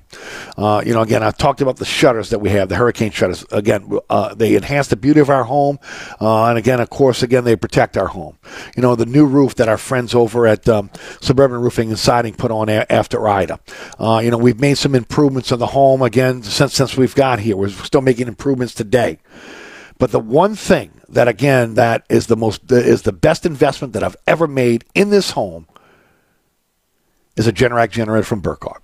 Hands down. Yes, look, close second is the amount of heat pump that, that again Burkhardt installed for us that keeps our our our, our, our uh, home cool and it keeps our energy bills down. But this generator has been a lifesaver. I can't tell you how many times the power's gone out in my neighborhood since we've had this generator installed in our home. Uh, I, I, mean, again, it's over and over again. Uh, the peace of mind of knowing that if a tropical event happens, we can either evacuate, don't have to worry about uh, uh, uh, emptying out the refrigerator and the freezer or having all that spoiled food that we had in the past, or again, we can stay if we'd like, or again, we can come back quicker because we know we have power, even again if the, if the parish doesn't have power. And then, of course, the everyday problems that we're having right now with the electrical grid. Where, again, anytime, anywhere, uh, again, in the middle of a storm or middle of a beautiful sunshiny day, your power can go out. I've seen them here in my neighborhood constantly. And the Generac generator, Generac generator kicks in. At Burkhardt, they offer you again an opportunity to, to, uh, with Generac to be able to finance that over time. They'll give you a new install quality check. They take care of everything for you planning, permits, inspections. The whole process is taken care of by, by Burkhardt. Jason Burkhardt will sit down with you, do a consultation, find out what you're looking for in terms of generator. If you've done the research that you should have, right? It just comes down to, again, how much generator do you need to power up your home or business? You guys come to an agreement. They'll come out, they'll install that generator for you. They'll offer you emergency service. They'll offer you maintenance service. They have a warehouse fully stocked with all the parts you need. They have generators right now ready to be installed in your home or business in their warehouse in Mandeville. At Burkhardt Air, Conditioning Heating, as I mentioned, they handle everything for you. Again, permits, planning, inspection. And of course, you'll increase your property value. Have that peace of mind of knowing, again, when the power goes out in your neighborhood, your power stays on. Whether you're working from home, whether you have a situation, whether you have a medical issue, again, where again you need to have the power on, or again you just you, know, you have a family and look, you don't have time for the power to go out. Make the investment. Call my friends at Burkhardt Air Conditioning and Heating. Looking for a generator for your home or business? It's Burkhardt. That's acpromise.com. That's acpromise.com. I'm telling you, ladies and gentlemen, the best investment I've ever made in my home is a Generac generator from Burkhardt. If you're interested, call my friends at Burkhardt. Before you sign that contract with any other company out there, no. The experts, when it comes to installation and, and maintaining a generator, is Burkhardt. That's acpromise.com. That's acpromise.com. We'll be right back. If you want a little soul with your country, then you're with us. New Orleans Country, from the classics to the songs that matter. Your country is on 1061 Nash Icon or anytime at NashFM1061.com. This report is sponsored by Macy's Backstage. What will you find at Macy's Backstage? Here's a hint fall finds for $25 and under, like sharp blazers, cozy sweaters, cargo pants, jackets, and more.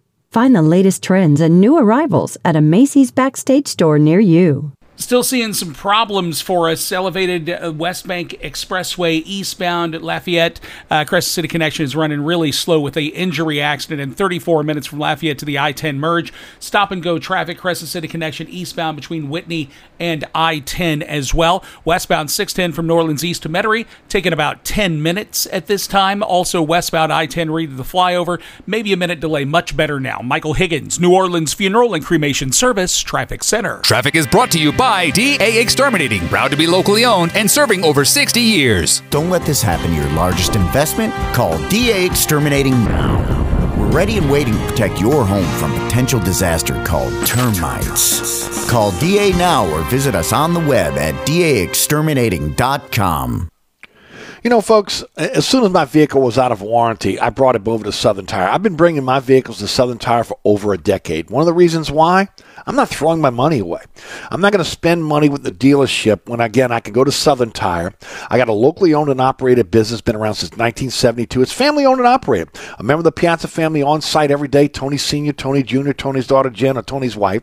Again, ASE certified technicians are the same you get at the dealership. And then diagnostic equipment that Tony Sr. decided a long time ago when he saw, again, that, that uh, the engines and, and, and vehicles were changing and they were becoming more computerized, going out and making that investment in the same diagnostic equipment the dealership, and I'll say it again, even more diagnostic equipment you get at your average dealership. When it comes to wheels and tires, I only get my wheels and tires from, from my friends over at Southern Tire because they got the largest selection of tires in the metropolitan area. Wheels and tires up to 30 inches, and of course, something that'll fit everyone's budget. And also, again, major brands as well. So, again, you choose the type of tire you want. You can finance it over time if you'd like. If you're looking for a set of rims, or maybe your rims are damaged, they can repair those rims, or again, they can offer you a new set of rims. Again, the, all, the latest rims, uh, uh, styles, and colors are out there. And of course, again, the Piazza family standing behind their work. They're open Monday through Friday from 8 to 6, Saturday from 8 to 3, 504 737 1558. It's Southern Tire. You want to find out more? Go to southerntire.com. Or again, Again, uh, remember, open for you six days a week, and a member of the Piazza family will be on site for you if you, if you need help. That's again Southern Tire, Hickory and Airline in, in Metairie, owned by the Piazza family since 1972. On the East Bank and West Bank, from the lake to the Gulf, the men and women of the Jefferson Parish Sheriff's Office keep our parish safe. Some are on the beat, others behind the scenes, ensuring the safety of our community. JPSO is now looking for correctional officers and 911 dispatchers. Your community's calling. Answer the call. Visit jpsojobs.com for the complete benefits package and salary. Bienvenue on Hickory, 467 Hickory Avenue. Open seven days a week, offering a creative menu of all your New Orleans favorites. Fresh Louisiana seafood, great sandwiches, soups, salads, daily specials, and a Sunday brunch. Contemporary Creole cuisine, great Southern dishes. Check out our menu Online at bienvenueharahan.com. Dine indoors or outdoors? Place your order or inquire about catering at 504 305 4792. That's Bienvenue on Hickory, 467 Hickory Avenue in Harahan. SportsBeat is the place to watch your favorite team. Come check out all the games, including the NBA, college basketball, and baseball on 20 TVs. Open seven days, 11 a.m. to 2 a.m. Happy hour, 11 a.m. to 6 p.m. Great menu featuring two, count them, two steak nights. Wednesday night, 6 p.m. till $10 choice fillets. Friday night, 6 p.m. till $10 choice ribeyes. Private room available. SportsBeat is located at 3330 Ridge Lake at 16th Street behind Wendy's on Causeway. SportsBeat Pub and Cafe, home of fantastic cocktails, large beer selection, delicious food, friendly staff, and all the sports you can handle. Eric here with my good friend Mike Delahousie of the TikTok Cafe. Mike, I was craving the best breakfast in town. Thank you, Eric. Yeah, but they were closed, so I'm back here at the TikTok Cafe instead. You know, that's not nice. Come on, man. You know we aim to please. You got to get a better aim, pal. Stop. You know we never close, huh? Well, neither does the morgue, so what's your point? Ah, you unbelievable. You know, you got to admit, we've got the best prices in town. Gluten free? Uh, I think you're missing the point, bud. The TikTok Cafe in the heart of Metairie at Causeway and I-10 are better known as the intersection of diabetes and high cholesterol. So you're sitting in traffic on I-10, tired of your long workday and you're dreading cooking dinner for the family. So where's the place you should think of? Oceana Grill. Get ready to indulge your palate with the flavor it deserves. From blackened bayou duck to our signature barbecue shrimp, we know how to get you asking for more. Whether it's sitting outside or in our courtyard or kicking back at one of our indoor, unique, vibrant dining rooms, Oceana can make you feel right at home with our friendly staff and our naturally New Orleans cuisine. Oceana Grill, 739 Conti in the heart of the fun, 8 a.m. to 1 a.m. daily. We know what you're missing in your kitchen. Oceana Grill. Who doesn't like the game of volleyball? If you do, join me this season at the Human Performance Center to watch the most exciting team in the Southland Conference. Go to UNOPrivateers.com to get your tickets today. All right, welcome back to Inside New Orleans. I'm your host, Eric Asher. Thanks to Maddy Hudak for joining us in the program. Uh, now, John Hendrix joins us on the on the show. Does a great job covering the New Orleans Saints. John, welcome to the show. How are you, my friend? Hey, appreciate you having me as always, Eric. Always look forward to having you on the show. Tell the folks about everything you're doing, how folks can, can follow you with your video work, uh, what you're doing in, ter- in terms of your writing. Uh, tell, tell us all, all the spots they can find you. Yeah, first and foremost, doing all the writing on Saints News Network, uh, part of Sports Illustrated group on Fan Nation, and you can check that out. Saints.media is the easiest way, or just go to si.com slash NFL slash Saints, and then doing a lot of video work with them, but, you know, uh, primarily for Boot Crew Media, doing a lot of film study in these first few weeks. Um, so be sure to keep tuned to there, and uh, you'll get a little bit more inside knowledge and, and things with uh, way things go this season.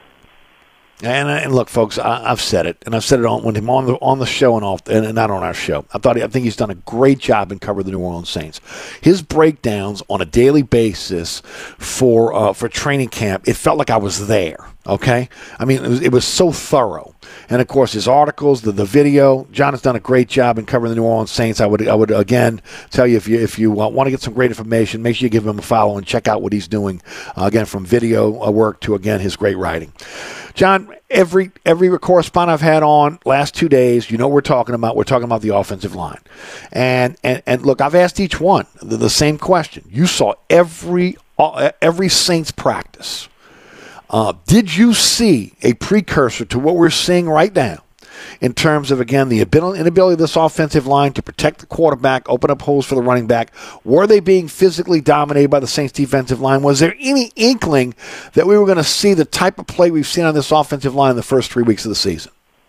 Yeah, I don't know that we would have had a precursor. I was worried more about the offensive line depth because, again, one of the things that I pointed out was, you know, it wasn't a matter of, of if they went down, it a matter when they went down. And, and you know, look, some of the backups were uh, a little bit challenging and going up against guys like Carl Granderson and, and you know, Cam Jordan or uh, Peyton Turner, you know. Uh, so I, I, I think I felt good about them in the preseason. I just, you know, with everything that, that shaped out, I think the biggest question mark was, is Trevor Penning going to be ready for that left tackle spot in pass protection? And look, I think they, he's gotten better as the games have gone on, but overall, you see the byproduct. Uh, and I know Dennis Allen said that Derek Carr had the ball a little bit too long on the play he got injured, but man, you got 12 sacks through three games. It's not a good trend to have, and so they really got to figure it out. And not just with the pass protection, but the run You know, aside from Taysom Hill, there's there's only been two major plays I can call to mind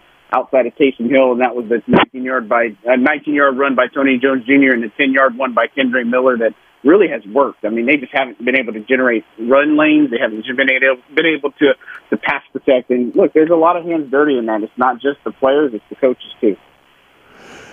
All right, let's talk about coaching because Marrone and, and, has been one of the best offensive line coaches in the NFL for a long time. Multiple stops, uh, and then of course. Evans is a guy that again that's going to be a Hall of Famer. I mean, again, uh, he knows the offensive line, he knows techniques. Uh, from a coaching standpoint, wh- uh, when you say coaching, what do you mean? Is this is this uh, is this a uh, situation with again the um, uh, uh, the, the, the the plays they're calling, you know who's who's out there. When you say coaching, how's it how's this on, on the coaches? Yeah, I think some of it is has to be the techniques. I think it has to be in film breakdown. I think there's just a lot that goes into it. It's not, and obviously they don't play the games, but you know you got to be able to coach in the moment. You also got to be able to adapt in the moment. I mean, there's things along that lines, and so, and I'm not saying that Marrone and them are doing a horrible job. It's just that you've got to make sure that you you've got to short up. And, and look, the good news for fans out there, it's three weeks into the season, right? And Derek Carr did avoid a major injury. You know that that's the good news on it. But you've got to get it figured out. They've got long time to figure this out. But look, you can't be uh, having this. You know, when you're week eight into the season or getting into December. They've got to figure this out now. And as far as the coaches, that's part of their job is to teach the, teach the technique, coach them where they're going wrong in the pass protection, whether it's not getting the calls right, their feet set right. There's all sorts of things that coaches can do to help the players. Um, so, you know, we'll see if they make the adjustments there. As far as the um, as the players themselves, okay, um, most of these players, Penning aside, the other four played together. Okay, uh, there should be continuity. Collectively and individually, they should be able to be able handling twist and stunts and the blitzes. They should not be getting physically manhandled or pancaked by linemen or, or linebackers. We've seen them getting physically dominated. Uh, what can you, what, what, insight can you give us into the problems the offensive line is having and how they could fix it?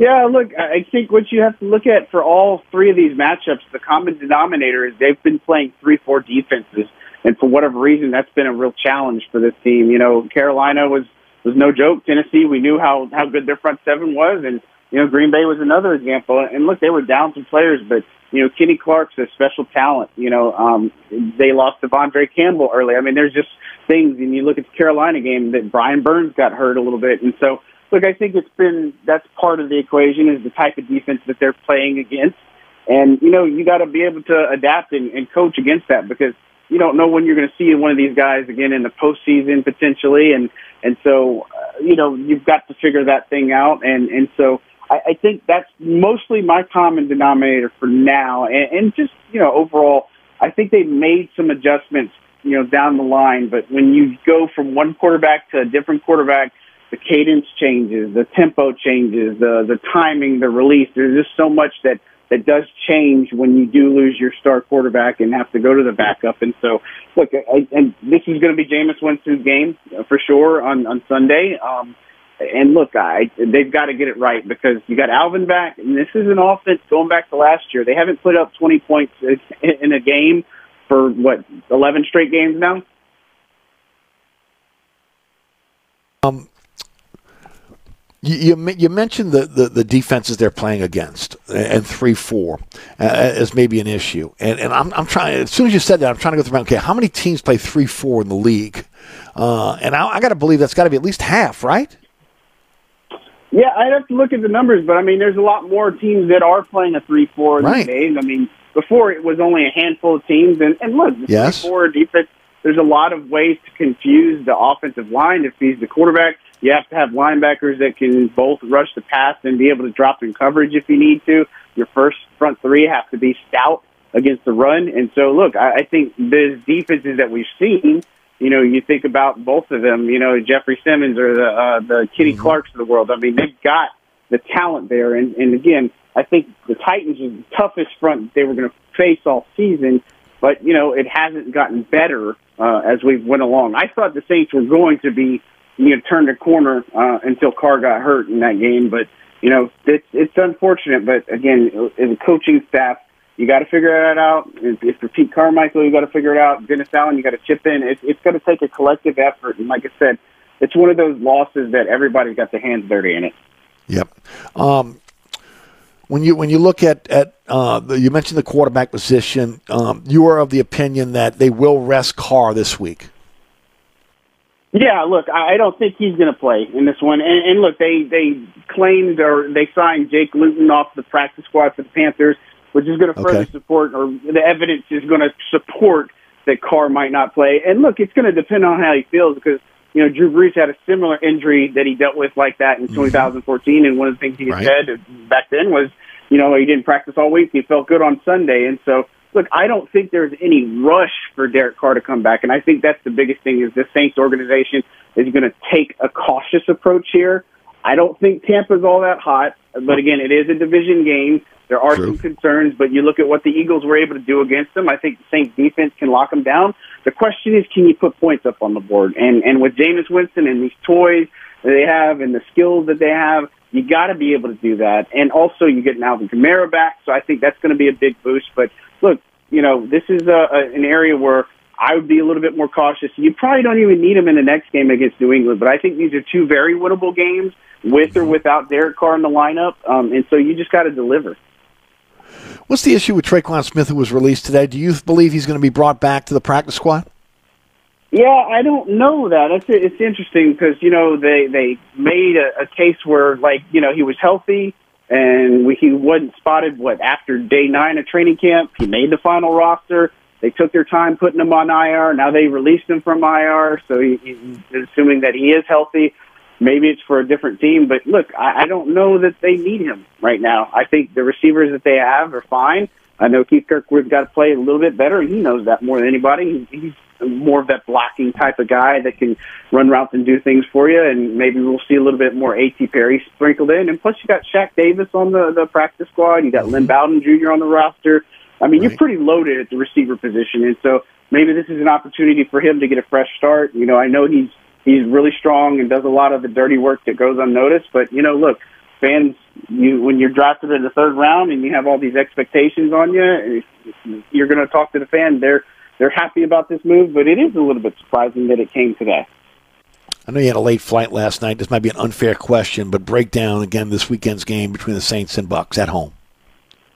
Yeah, look, I think with this one, it's going to come down to can you emulate some of the things that have thrown the Bucks off uh, uh, off of their their rhythm and such. Because, of course, I think they can stop the run. Rachaad White, I think he's a guy that you can definitely stop with the passing game. Look, get the pressure against Baker Mayfield, and good things are going to happen. And so, I think that Isaac Yiadom did a fantastic job stepping in for Paulson Adebo.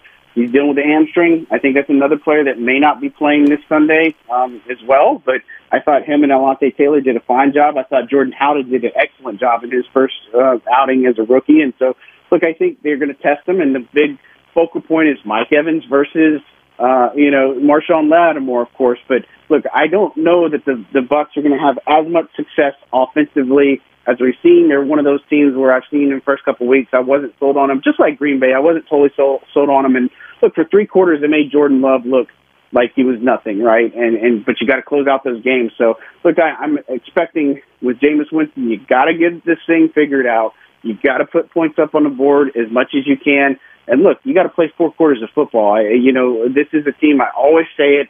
They if they don't play complementary football, they can't win. I know it, it's like the the given. Yeah, you want to, you got to, but this is a team that can't afford to have one phase of their game go to the to the toilet because they just can't win in in those instances. So, and you saw special teams was one of them. Uh, you got the good last week with, with the bad of Grupe miss. So, look, I think this one it's in the dome.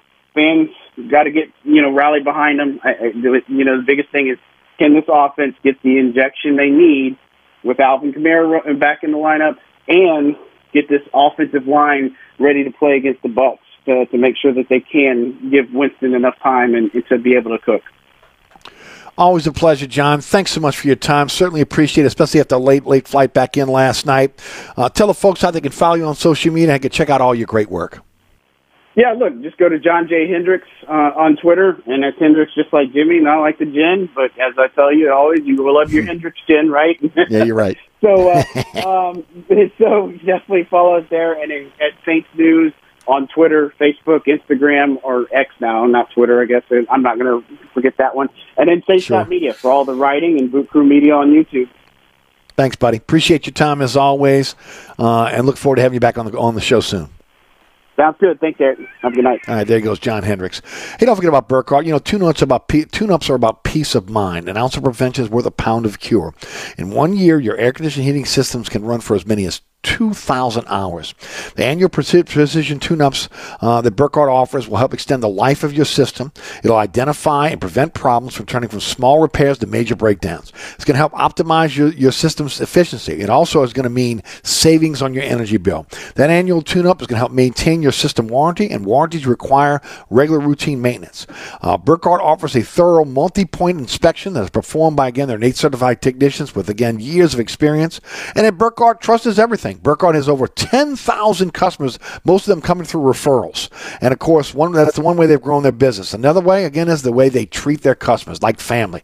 Once you're a family member, they take care of you. Once you're part of the family, again, you're part of the Burkhardt family. For years, Burkhardt, uh, Burkhardt, I've heard John Burkhardt say it, and it rings in my ears. Trust is the foundation of our business, just ask our customers. If you're looking for a company you can trust, it's Burkhardt. They'll always give you a fair price, do the job right, leave your home spotless, just how they do the job. And of course, they want to fix the issue. No matter what make or model, they come in wanting to fix the problem. Their phone is answered 24 7, and those NATE certified technicians, are some of the most experienced in the, in the New Orleans area. If you're looking for a company you can trust, whether it's repairs, maintenance, or root uh, or can uh, tune up, uh, it's Burkhardt. acpromise.com. Looking for a new system for your home or your business? Don't sign that contract with any other company than Burkhardt. Uh, that's acpromise.com. That's acpromise.com. We'll be right back.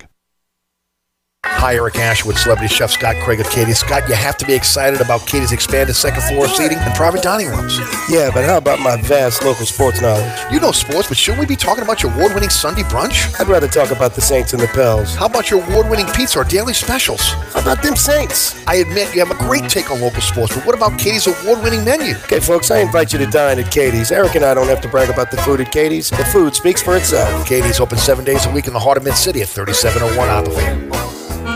Come join us at Old New Orleans Cookery, 205 Bourbon Street. Open late, serving lunch and dinner seven days a week. Have an extraordinary cocktail while enjoying authentic Cajun Creole cuisine in our dining rooms or our beautiful courtyard. Two Bourbon Street balconies with adjoining private rooms to dine in or have your next event. Bring your family or friends for a wonderful dining experience. Old New Orleans Cookery is perfect for date night. Order online for delivery at nolacookery.com. It's always a great time on Bourbon Street at Old New Orleans Cookery. Hi, Eric Asher. I'm here with my good friend Mike Delahousie the TikTok Cafe. Hey, Eric, 17 years later, we're still open 24 7. Yeah, your sign ought to read, sorry, we're open. Come on, man, 24 hours a day? You know how tough that is? That's a real service to the community. Yeah, the Poison Control Center is open 24 hours too. Uh, the TikTok Cafe, where the gluten is always free, intersection of I-10 and Causeway, also known as the intersection of salmonella and high cholesterol. At Southern Tire Auto Works, we do it all. Whether it's a simple oil change, wheel alignment, preventive maintenance, brake repair, installation of a custom exhaust or suspension system. If you need repairs on climate control systems, cooling systems, electronic or electrical systems, we are the experts. At Southern Tire Auto Works, we are truly your one-stop shop for all your automotive needs. Hickory and Airline in Metairie open Monday through Friday from 8 a.m. till 6 p.m., Saturday from 8 a.m. till 3 p.m. Give us a call now at 504-737-1558 to schedule an appointment or go to southerntire.com and check out all the services we provide to our customers. Hi, folks. Trust is what Burkhardt Air Conditioning and Heating is all about. Take it from me, Eric Asher.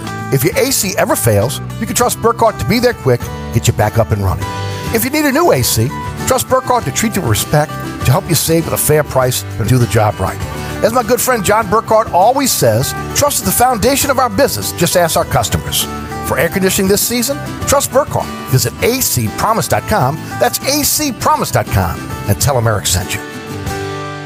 We know life can hit us with the unexpected when losing a loved one. New Orleans Funeral and Cremation Service is here to help. You're never alone. Simple direct cremation for only $1,195. That's right, only $1,195 with no hidden charges or fees. Please give us a call at 504 218 5554 or visit our website at neworleanscremationservice.com. Great service with an exceptional price guarantee. New Orleans Funeral and Cremation Service, celebrating life. This report is sponsored by Vicks NyQuil. When your cold keeps you up, you need NyQuil Severe Honey Flavor. Powerful relief with a dreamy honey taste. NyQuil Severe Honey Flavor. The nighttime sniffling, sneezing, coughing, aching, fever. Honeylicious. Best sleep with a cold medicine. Use as directed. Keep out of reach of children. Still seeing some problems for us. Elevated uh, West Bank Expressway eastbound at Lafayette. Uh, Crescent City Connection is running really slow with a injury accident in 34 minutes from Lafayette to the I-10 merge. Stop and go traffic. Crescent City Connection eastbound between Whitney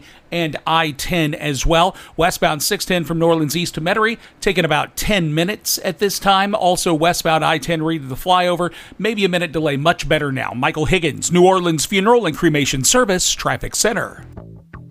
All right, folks, you heard John Hendrix. Again, I mentioned earlier that uh, Tre'Quan Smith was released by the Saints. Again, he is a veteran, vested veteran, so uh, he becomes a free agent automatically. He can sign with any team out there. Not sure if the Saints are going to bring him back on their practice squad or not, but Jake Luton uh, has been signed from the. Um, uh, from the Panthers practice squad. He's on the 53 uh, man roster, so he will be, again, the emergency quarterback for this weekend. All right, that's it for me, folks. Thanks so much for tuning in. Jude Young is next with All Access, so keep it right here on 106.1 FM. Don't forget, Sean Fazende joins me on the award winning Inside New Orleans Sports this week. I want to thank Les East, Maddy Hudak, and John Hendrix for joining us on the program today. Rudy back at studio producing our program. And then, of course, as always, we want to always thank our sponsors who make this show possible. Without our sponsor, there is no show. We appreciate each and one of those sponsors. We appreciate you, the audience, supporting those sponsors. You want to find out more? Go to ericasher.com. Click on the icon of your favorite sponsor. It'll take you right to their website. Everything you know about those sponsors right there at ericasher.com. If you missed any of our program today, the podcast will be up about 30 minutes after the show. Uh, you can find that at all, all your major podcasting platforms. I'm Eric Asher. Have a wonderful evening. From the dog catcher to the governor, that includes the mayor. They all got to go.